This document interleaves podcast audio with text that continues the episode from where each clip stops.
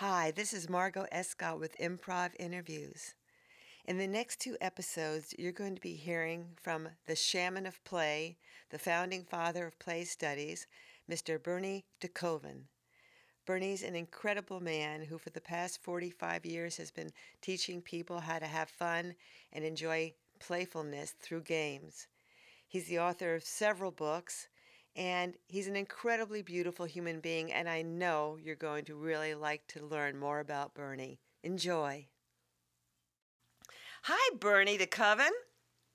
DeKoven. DeKoven. DeKoven. DeKoven. DeKoven, oh damn Oh my it. God, How I many made times him- have I told people it's DeKoven? I've made a mistake already. I'm going to have to tweet about this later on. I've made a mistake. Bernie, I am just so joyful to be here with you today. You're like the father, of the king of play. And I don't know how many people really know what kind of work you've been doing over the past 50 years, maybe? Close to 60? 50, I'm 50.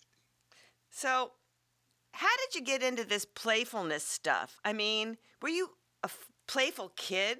And what, by the way, is playfulness? What is that? Uh, that's a good question. You want me to answer all of that right now? No, let's get back to that.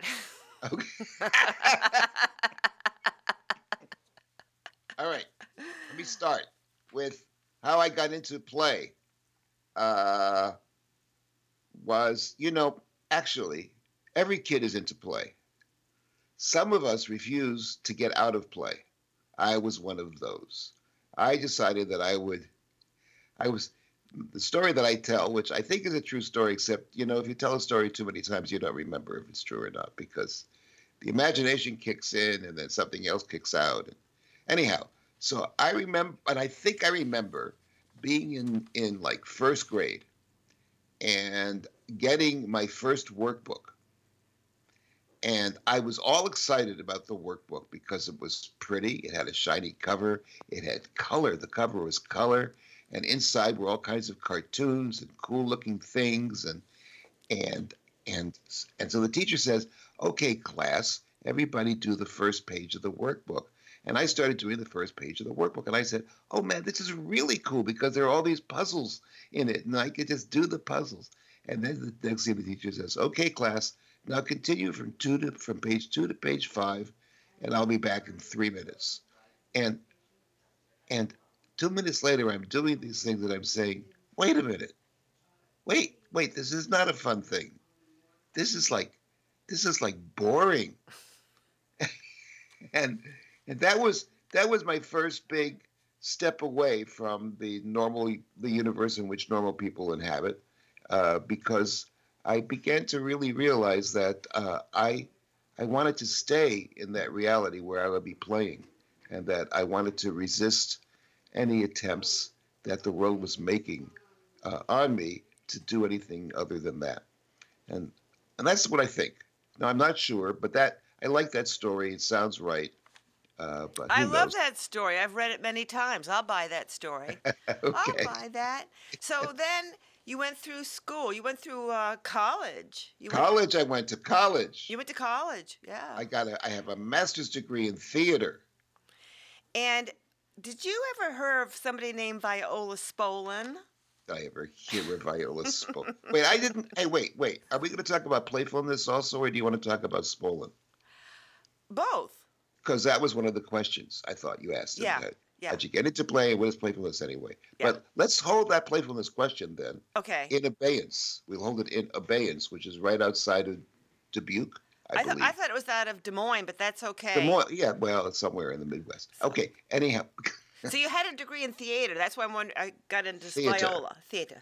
Yes, Viola. Yeah. Yes. Well, okay. So, so I was hired by various connivances of myself to be uh, a curriculum development specialist for an elementary school program in Philadelphia, and the curriculum was supposed to be in theater.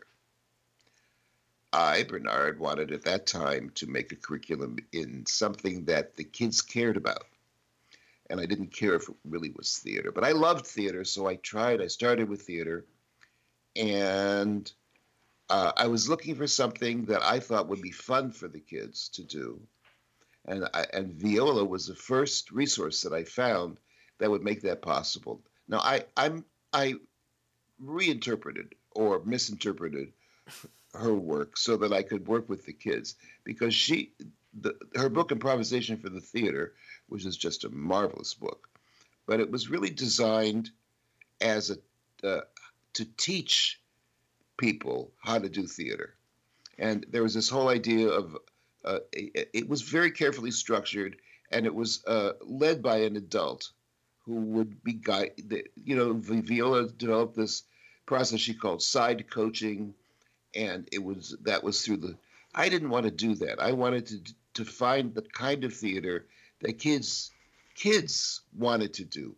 And i didn't really even know what kids think is theater or or anything close to theater like. So i so if i didn't have Spolin i don't know how i would have started and the game structure was a really valuable insight for me it was a, a background that i was perceiving what the kids were doing through and um, so eventually, I mean, the kids the kids liked what I was doing. Uh, they liked coming down to the class. They used to call me Mr. Drama. and we were doing a lot of Spolinesque things, but we were just doing it for the fun of it, not for, you know, I mean, I, nobody got critiqued for their for their acting or anything. We do things like, okay, let's pretend we're an ice cubes. We're all ice cubes, and we're melting together, and now we're frozen into one big ice cube. And now the sun comes out, and we're melting some more. And now we're just a pool of water, and we're slowly evaporating. That kind of stuff. It was kind of, it was, yeah. I now that I think about it, it was I was still being the guide, you know, but I was being a guide more in terms of just keeping the fantasy going, than in terms of looking at their acting abilities or having them having them even be conscious of their acting abilities. So, um, but I but I realized after about a, two months of doing this that this really wasn't what I was looking for because it wasn't. They didn't take it as their theater, you know. They didn't take. You know how I could tell if I walked out of the room for a minute and came back in. That was my test. One minute. And if they were doing the same thing that they were doing when I left, then I knew I was kind of closer to where I needed to be. And invariably, a minute later, I came back and they were just, and it was all all chaos and havoc. They were running around. Well, we had a very beautiful amphitheater that we were that we were doing it in. It was there were uh, it was like uh, four, I think, consecutive levels that were all in a big circle, and they were carpeted. Can you imagine that? Like looked like a pit from the top but each you know each level carpeted and each step wide enough that you could if you were a kid you could lie down on and still have room so it was about that so it was a great it was a great place to run around in i mean there's circles and you could run one level could run one direction the other could run you could run up and down so that's what they would do the moment i left and uh, you know the, the last thing i wanted to do was to stop them from doing what they want to do I was just trying to find what. So one day I, I come in and I say, look, is there any, tell me something, just between you and me. Is there anything you'd actually want to do here? So that was kind of said in a more in a panicky tone, like, is there anything you want to do here? kind of like that. I'm sorry, Mr. Soundman. Jesus, did I blow up something? I should have warned you. Anyhow, anyhow, uh, they said yes, we want to play a game. So uh, a game. So I said, okay, what do you mean a game? They say, well, you know, Duck Duck Goose. And uh, I remember Duck Duck Goose. I knew that was a game, in fact. Um, but I was kind of a little nervous about saying, oh, yeah, let's play Duck Duck Goose because I was supposed to be teaching something. And having the kids just in this quarter million dollar theater environment with spotlights and microphones and having them play Duck Duck Goose seemed like something I really didn't want the principal to come down and see.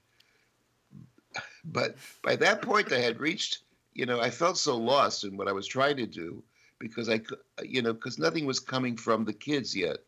And the first thing that came from the kids was we want to play a game. So I decided to let them play and see what would happen. And they started, they played the game, and I walked out of the room and I came back a minute later and they were still playing the game. And then I walk out and I go out, I'm out for three minutes. Children completely untrained, undisciplined, unguarded, unprotected, no one telling them what to do at all. And I come back in and they're still playing. So I says to myself, self, I says, aha. I says, actually I said, aha, like that. Was, aha. Because I had it. I got it. I knew what it was. It was games. And and I actually, actually, it wasn't until about three minutes later, and I'm in there and I'm watching the kids play the games, one of the kids asks me if I want to play too. Now, talk about breaking. First of all, it was like a really big compliment to me. I mean, I felt, oh my God, the kids actually wanted me in to play with them on the. Of course they did, but I, I was just, I was just so into the teacher student, the necessary division between those two roles that it just never occurred to me that I could play with them. But they invited me, and I started playing, and and and oh, I forgot to tell you because I was also I, the other discipline that I had was playwriting. I got a master's degree in playwriting, and also also kind of I like poetry a lot, and I liked acting a lot. You know, acting made up stories and making up as I go, pretending and and and improvisation, as a matter of fact. That's another story which I made. Anyhow, so so uh, I come in and and uh, we started playing Duck Duck Goose, and um, one of the things I almost immediately realized was like I didn't really want to be chosen. Uh, you know, you go around the the the the kid who's playing fox goes around the the circle taps the kids on the head, and it goes duck, duck, duck, duck, duck, duck, duck. And then when he wants to choose a kid, he says goose, and the goose has to stand up, run around the circle, and get back to his seat before the fox can tag him.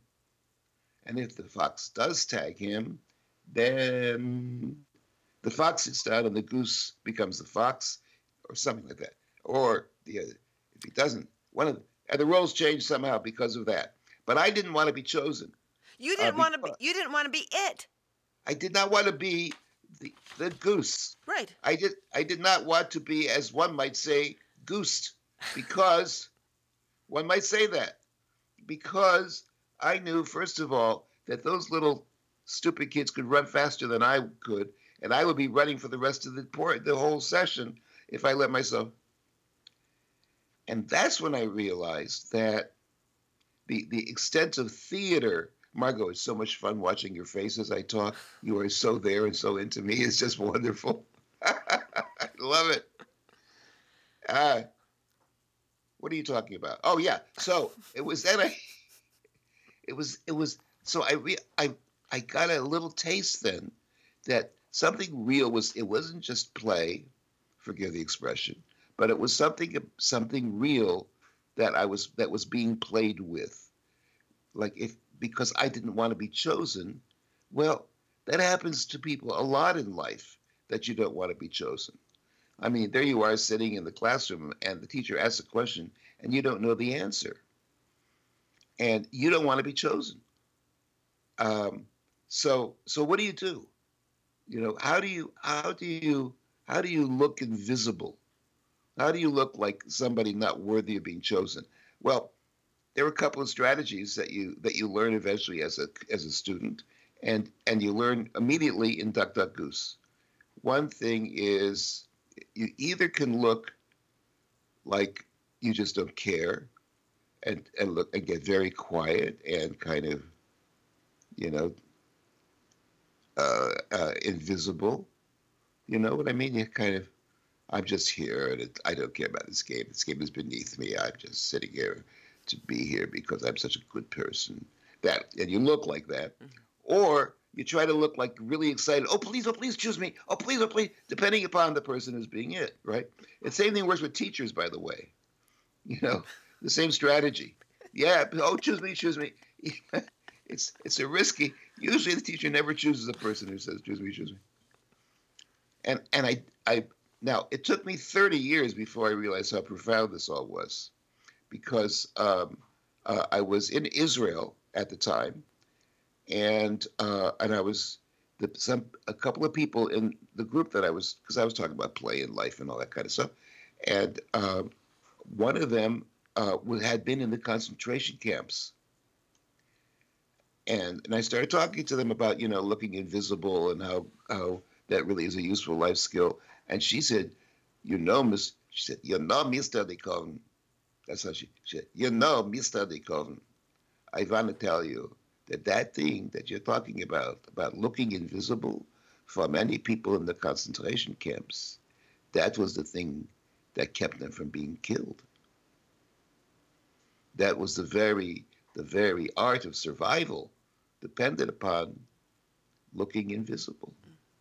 Well, I got that same face on my face that you got on yours face right now because I started almost crying. And and it helped me realize that games are really, really profound things. They're, they are, talk about theater that, I mean, they may not have like characters, they may not have plot, there's no curtain, but they are, they are true theater in its, in its most elegant, most pure form. And that, that they are, they are dealing with themes that are universal and profound. And anyhow, so that's how I wound up creating creating a curriculum in games. And fortunately, I wasn't kicked out, and I got to be in the school for four years. After three years, I had finished the the, the curriculum. It was five volumes, four of which were nothing but games. One was a teacher's guide and how to play it. Oh, and there was a sixth volume for the parents to teach them how to how to help facilitate kids play. So that's that's how I got started. Is that work still available somewhere? Is it in the Library of Congress or Silly Library of Silly Things? I don't know. No. It's in the library of look what we did at the in the Department of uh, Bragging and Survival of the School District of Philadelphia. I don't know where it is. But then things started happening like the '60s, and they did happen. And yes. the um, well, they were ha- actually they were happening while I was doing this. I started out in in '68 Okay, and it was in the uh, the first uh, Earth Day. Was that in 1969 or 70? I don't remember, but yeah, yeah it was some, somewhere. Some Stewart yeah. Brand and those folks, and yes, which was and that was the New Games Foundation, right? Which uh, uh which I uh, well see by the okay, so so I decided that teaching this that games was very important and that we hadn't been paying much attention to it as adults. Um, and I wanted, I have another little. story. You can shut me up, or, or because I'm not Keep even going. answering. We got all the time in the world. I'm happy. Go I ahead. love time. Go ahead. Happiness. All I want from you is you should be happy. That's all I'm saying. Um, what am I saying? Okay, so so um, I so I go. I have my finished curriculum. See, it's five volumes, and and I'm going and I'm doing I'm doing training of the teachers. They only get a 45 minute introduction to what this whole thing is about. So, and I have my, and and I and I show them my my my five, and they all think about, oh man, I want that because it would look so good on my bookshelf to have a whole like set of matching. Oh boy, I don't think they wanted to do anything with the curriculum, but on my bookshelf, it would make well, some um, anyhow. So so I decide that the I have seven games that I've prepared, and each game is a is a is a uh, an instantiation. I love using that's the first time I use it in this conversation. I'm hoping to use that again. It means a uh, it was a example. It was an example of a particular kind of game, because games, if you start looking at them, there are many different kinds and they allow many different kinds of social interaction to take place. Some games, there's like, like for example, follow the leader. Well, in follow the leader, you have one kid who is like the boss, right? And mm-hmm. the boss is trying to catch everybody doing something wrong. So you have the boss, and you have the archetype of what you're going to do for the rest of your life. and the only way you get to be boss is to be sneaky enough and lucky enough and to go far enough that you're like right next to the boss and you manage to tag the ball. Well, well, th- this is so. So this is one, and like and Rape and and um, uh, that other game that I was just talking about, Duck Duck Goose is yet another kind of pattern, uh, social interaction, and so there are all these different, or or or uh, steal the bacon, or you know, you think of any of the kids' games, a lot of them have very different social structures, and that's what I wanted to. That was the whole the the I guess the educational component. It was really a social education that that the interplay catalog was all about, because children's children in most schools have very little opportunity to develop their socialization skills, um, and uh, and they tend to be, you know, the, the only real structure is that if you're a bully, you, you you do this, and if you're not a bully, you do that. But you know, there's no real kind of the art of developing relationships is not taught in the classroom, and yet it's the the thing for it's what makes them survive in the business world.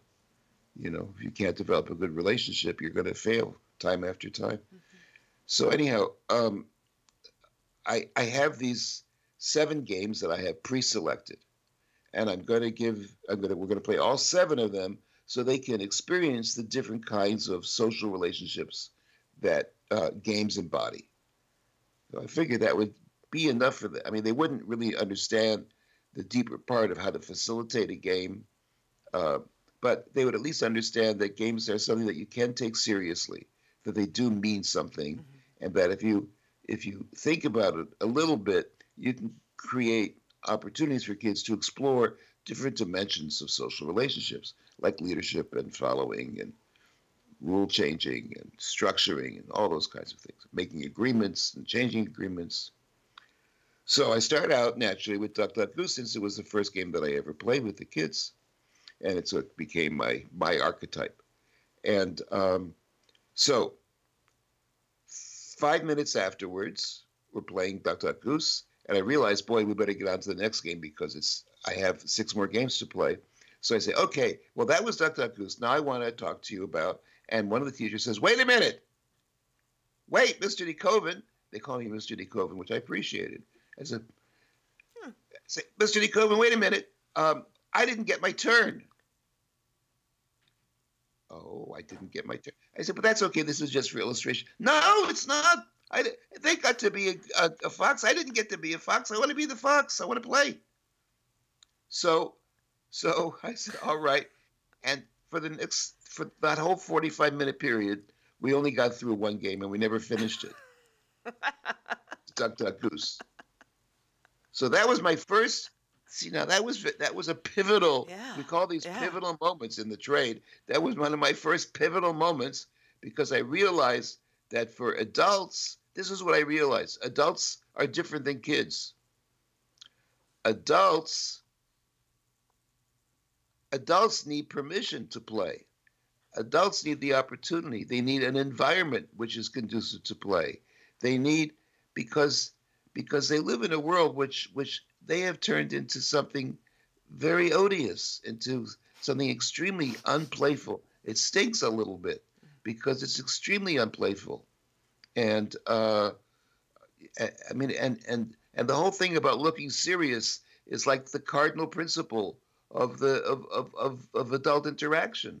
You know, you you it, it you're in the you're in your office and you're laughing, and if the boss comes in you know, like you just shut up as fast as possible because why are you laughing if you're working? If you look like you're having fun. Not only does the boss disapprove, but a lot of the other coworkers disapprove because they don't want to look like they're having fun because they're afraid that they won't be th- thought of as serious enough. And so they have to look more serious than you are. And so they want to oppress you. Mm-hmm. You know, I mean, this is really so. So I, I I realized that I had to create that Kids don't need permission to have fun. They don't need permission to play. They just need the opportunity. And and it's the adults who are taking that opportunity away from them. Us, we're taking it away. We prohibit it. We try to modify it into ways that don't satisfy the kids. We try to have, make them wear uniforms so they look like cute little baseball players, even though they're playing football and it's underwater. Anyhow, go ahead. When we were growing up, we played outside until it got dark. We maybe yeah. we were in the city or the country, or whatever. We all we we played. We played games. We made things out of a. I had a brook behind my house, and I'd make little mud forts and do oh, Fort Apache. Yeah. And yeah. we'd make up all kinds of games with. Sometimes we used dolls, but sometimes we'd use just our hands. And what was ever around, we played with. And yep. we used to have recess at school. We used to have time to play by ourselves. Yeah, so it's true. so sad.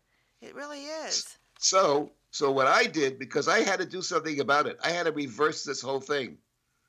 I, because champion of play and silliness. so, so I, so I bought a farm in Pennsylvania, and mm-hmm. it had, it had was 25 acres eventually, and I called it the Games Preserve, because it's not. Even though, and ever since I called it that, people would come over and say, "Can I hunt here? Is it all right if I hunt here?" no, it's not those kind of games. It's games. So uh, yeah. So I call it the Game Preserve, and uh, um, I had a big barn there, and slowly I was able to build up uh, a beautiful environment for people. I had, we, I must have had over a thousand board games and table games and puzzles, and I was also I started reviewing games for Games Magazine so I could get more games that way. And uh, and the UPS truck used to come by every day. We got to know him by name, and we would play with him, and, and out in the and I would and I would do these workshops in this beautiful environment. And very often, even though the I mean we had ping pong and pinball and air hockey and and billiards, we had the flattest billiard table with the thickest slate underneath it in probably the entire within 10 miles of the Schuylkill River. I'm telling you, it was just anyhow.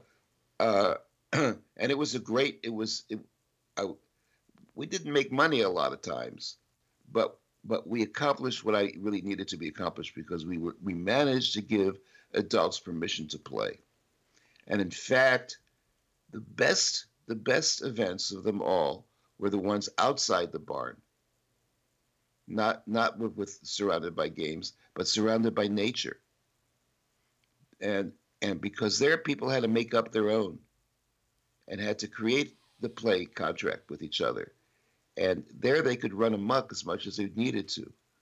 And we had we had these we had a parachute and we used that for a tent or for a giant picnic table and we would we would I I mean all these beautiful spontaneous games would start just arising from the freedom that we had, that we finally found as a the the, the barn served as a kind of uh, uh, inst- instantiation. That's the second time of the permission of the permission to play. It, I mean, it, the barn said, "Oh, look, uh, the dogs come in. We have the permission. It's here. It's this guy's invented so much money, invested so much money in it, and then look, it's all. Uh, we're obviously allowed to but going out of the barn and being free from the the anything other than the beauty of being in this environment and each other. And people would start playing. And and actually what was happening to get back to your first question if i may is that they were becoming playful or let's say they were allowing themselves to be playful now when you play a game it's not necessarily you don't have to be playful to play the game. It's like it's like being a violin player. You know, you you you you. you it's not necessarily conducive to being playful if you're playing a violin. I mean, it's you're you're creating beauty, um, and and in fact, the idea is to try to follow as closely as possible to the to the script, to the score of the music, uh, but but to get deep enough into it so you can just slightly modify it to represent uh, your deeper insight into what the music is really all about, it, and and to connect your emotion and your reasoning into. But that's not that's play, but not playfulness. If you were playing the violin and it was like improv playing, it was jazz that you were playing, then it's a different thing. That becomes playful. So there's the there's the that's the unique thing about playfulness is that it really is it's not an act as much as it is an attitude. Mm-hmm. It's a, it's a way of being. Um, I like to I like to uh, lately I've been saying that playfulness is the opposite of rigidity. I don't know if that really helps, but but for me it like because when I think of when I think of a playful person, I think of a person who's who's kind of loose, you know, who like like a good improv person, right? Who'll just move from one thing to another, who's not going to get frozen in a particular role, who's always there in a responsive position, you know, always responding to whatever somebody is doing or saying. Right. Instead and of reacting. Instead of reacting. And they start their days like this. yeah, exactly. yes, we have places for those people too. But anyhow, what I'm saying is that that's what play. That's the difference. Mm-hmm. And and and I find that I mean a lot of people when we talk about playfulness, when I talk about playfulness, they think I'm talking about mindfulness. Mm-hmm. Because it's very much like that. You it know, is, it's yeah. it's having having a certain presence of mind. But but mindfulness is always is always related to very serious stuff. When you think about mindfulness, it sounds more like you're very focused you're very you're attuned to the universe and you're paying attention to the way the wind is flowing over your hair and how this particular follicle is going this way and that you're so in tune when you can and the, the butterfly's wings float over you when you feel the but that's that's but it's not like that's not like playfulness playfulness is like is a way of interacting physically, emotionally uh, uh, with the world and with other people, uh, anything in the world. It's it's an interactive, physical embodiment of of play.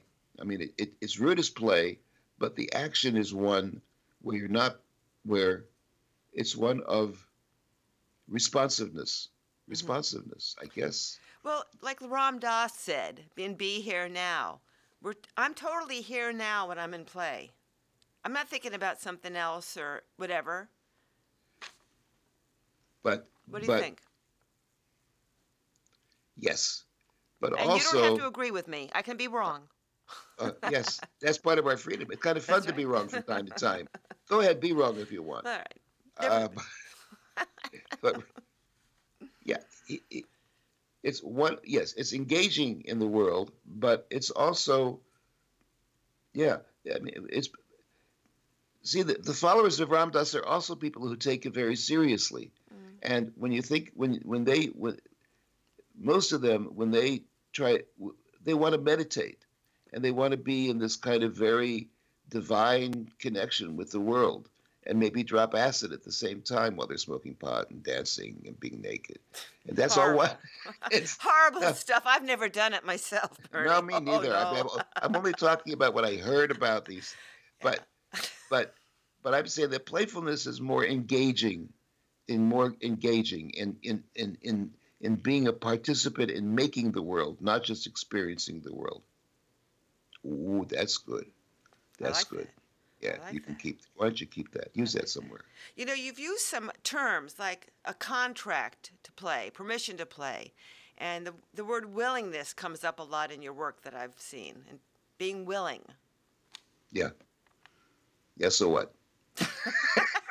What, so what, and now what? Okay. Yeah. Okay. But uh, what, what about the contract to play? Can you address that just a little bit more? What does that mean? Well, it's if if I want to play with you, or let's say we want to play with each other, is even better. And um, uh, we have we set up a kind of an agreement that we're not going to take each other seriously, uh, unless unless serious needs come across. Unless and, and if that happens, then we'll break the play contract for that time. So if you have to go to the bathroom, then then we have to stop playing so you can attend to your needs. hmm It's just as simple as that. Um, so, so while we're playing, it's possible for somebody to break the the contract, the agreement that we're going to be playing, and do something that's out of out of the sphere of play. Take something take something seriously that you meant playfully. That's one example. Okay. Uh, uh, get upset because they're not winning. Um, that's another Mm. example. And and because the, if the contract is to play and have fun together, then the goal is not to win. The goal is to play and have fun together. And that's what that's what how we understand our relationship and our purpose. And if somebody takes winning, gets very angry because he's not winning, well, then that person is breaking the contract because that wasn't what we agreed to. We agreed to play to have fun. So, unfortunately, for most most children past the age of 10 and for the rest of our lives after that, we take the play contract too we only have that serious play contract and it's too serious. It becomes a binding one and it becomes one in which the only way we have to measure how much fun we're having is whether we're winning or not. And and that's that's devastation. That's that's a psychic death hmm because instead of being able to to to embrace our freedom together, it we become locked in this thing where uh, I, I talk about instead of instead of we being the people who determine whether the game is good enough to play, the game becomes the thing that determines whether we're good enough to play. This is very profound. It is so zen-like. I'm telling you, my mind I'm- is just going a oh. million miles. But I, you know, I had an example of this the other day. I was uh, in a pool when there were some little boys there, and I said, "Let's see who can hold their breath longer in the water," and I did, and I and I did. I said I won, and I thought, wait a minute, I won. So what? really? I beat this poor little kid with no lungs. Yeah. Ah, what's that about? So, so I practiced that a lot when I was involved in games because it was, you know, the the, and and I learned that you could it's to maintain the play contract. Um, that then the the rules are you have to realize that the game is not as important as the people who are playing. So that means that you that rather than trying to win, if the if you if the game gets in your way, you should change the rules. Mhm. And in, in my book, The Well Played Game, there's at least one chapter, if not two, devoted to the art of cheating. yeah. Because because there's a certain kind of cheating that you have to do in order to keep the contract uh, uh, pure. Uh, the way uh, in order to keep the intention to play one that that is is is followed, as opposed to one that becomes denied to the players because they decide that the game becomes more important. Right. Well, mentioning the well played game, which was published initially in, in what, 1978 Yes. and has been republished? by MIT, MIT? Press. MIT Press. It's an incredible book. It's wonderful. Oh, and, and and now there's another book that's you're giving away called A Playful Path. Look at you. You're Yes. giving it away. I'm giving it away. What's the matter with you know? You know what I? All right, this is a little depressing. I wrote a post. I wrote a post. It's a little depressing. I'm going to get depressed before I even talk about it because it's, maybe it's very depressing. I think I know the post of which you speak. Go ahead. I wrote a post. I said I have cancer, but it's not going to stop me. And I'm going to make. I'm going to be having fun. It's wonderful. And and and you shouldn't feel sorry for me. Be cancer, schmancer. I don't care. And I'm going to go out playing. That's what my post was, basically. And um, on that day, I got four hundred thousand downloads of a playful path. Four hundred thousand. I went just when I just it wasn't I went viral just as the time my body was getting viral. So did my. de- It's funny with the virus. It's polio. It's not a virus, but anyhow, I like to say it. But four hundred thousand people downloaded the Playful Path. Oh, if I had only asked for a dollar, just a dollar. I know. you need a better manager. I'm available. Come on, Yeah. let me tell you. It's a beautiful, beautiful book, and uh, it's so it so generous of you to give this book. And I'm going to urge everybody. I'm going to put links up to all of your beautiful Yeah, work. yeah. But you know, uh, and yesterday was an incredible day in Indianapolis. There was a Now groundbreaking ceremony, wasn't there? Yes, yes, there was. You want me to talk about it? Is that what you're saying? You're so devious. I don't know how you do these things to me. All right, so um, so there I am dying, you know, and I'm thinking about dying, and and, and I'm thinking about I want to leave a, a, a memorial so that my my family for my family and my community. So if they want to think about me and maybe pretend they're talking to me, there would be something that was like a physical. Have I said instantiation yet? Only twice. Say it again. Oh, physical instantiation of my spiritual being. So, so I, at first I think I'm going to make something. Uh, I'm going to invent a new playground device, and then I start looking into playground devices and realize that I'm not going to live long enough to see through the invention of one of those things because, you know, there's so many safety concerns and durability concerns and so I started looking around in in um, um, books, uh, in you know like recreation equipment books, to try to find out what people are selling and what there's available. And I go online and I start searching for the, and I discovered this thing that's called the expression swing, and I fell in love with it. And what it is is a swing. It's actually two swings. It's a combination of a baby swing and an adult swing. So so imagine the baby swing is like that, like a little bucket, right? Mm-hmm. You know how those baby swings are? Mm-hmm. Can you imagine a baby swing? I can. The, I, I, I, actually have seen pictures of the expression swing, but I'm visualizing oh, so you know. with you. Yeah. And and here is the adult swing, which is like a, and they're attached. So when you go, you're swinging together. You get that thing? Yeah. Isn't that a perfect? Yeah. Beautiful. So Beautiful. that's the whole. So what happens is is that the parent is is first of all instead of being behind the kid and pushing him on the swing, the parent is is in front of the kid and can watch the expressions on the kid's face and the kids can watch the parent's mm-hmm. face mm-hmm. And and and there's this this beautiful kind of resonance of joy.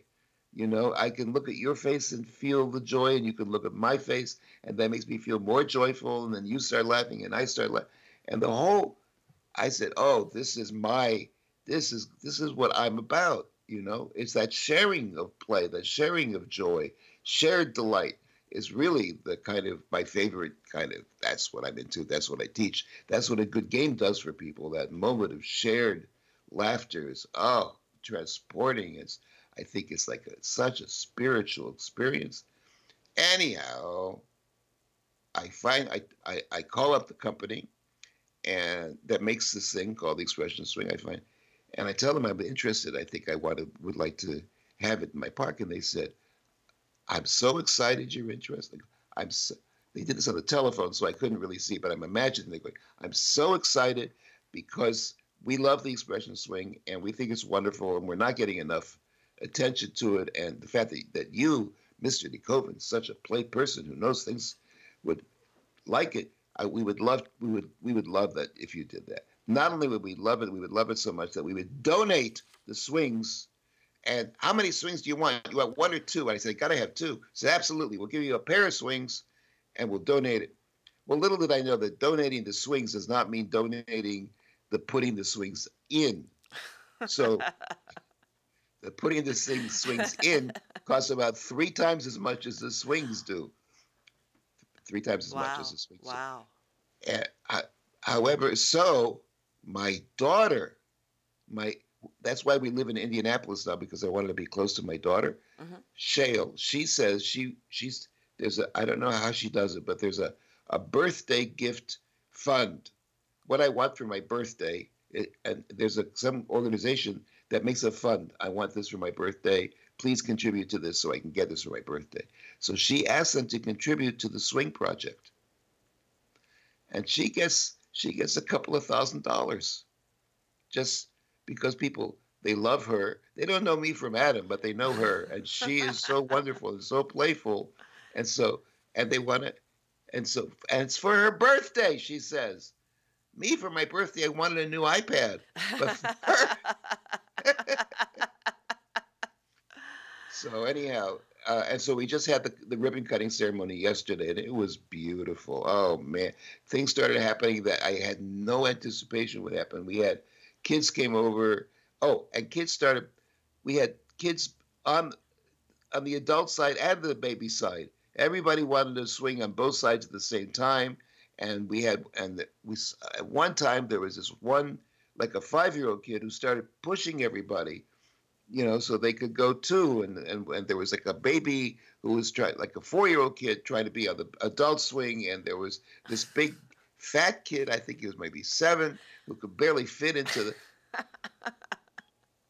so that was just it was beautiful. It was, and it was all spontaneous play and joyful. I'm so glad you had a great day with that yesterday. Yeah, me too. That is wonderful. And I'm going to post some pictures too, along with this interview. I'm going to post a whole bunch of stuff, like the games Oh. preserve. I've had pictures of the Oh. games preserve. Oh, do you really? things. That's great. Yeah, and I don't know how long we've been talking because I can go forever. I'm having so I much know. I, fun it's, here. I, I'm afraid it's going over the 45 minute thing. That's okay because we can break it in half or whatever because I'm having so much fun.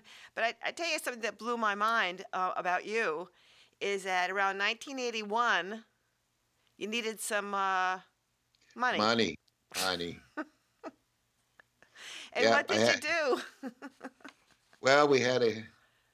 So at that time, I decided, uh, yeah. So I, of all the games that we got from commercial companies, there was, uh, uh, I, there were starting to come in these electronic games, computer games, and Atari sent me for review uh, the one of the game machines that they had that had it was I think it was uh, the game of Tank, and and it wasn't just one game it was like 50 different variations of the game.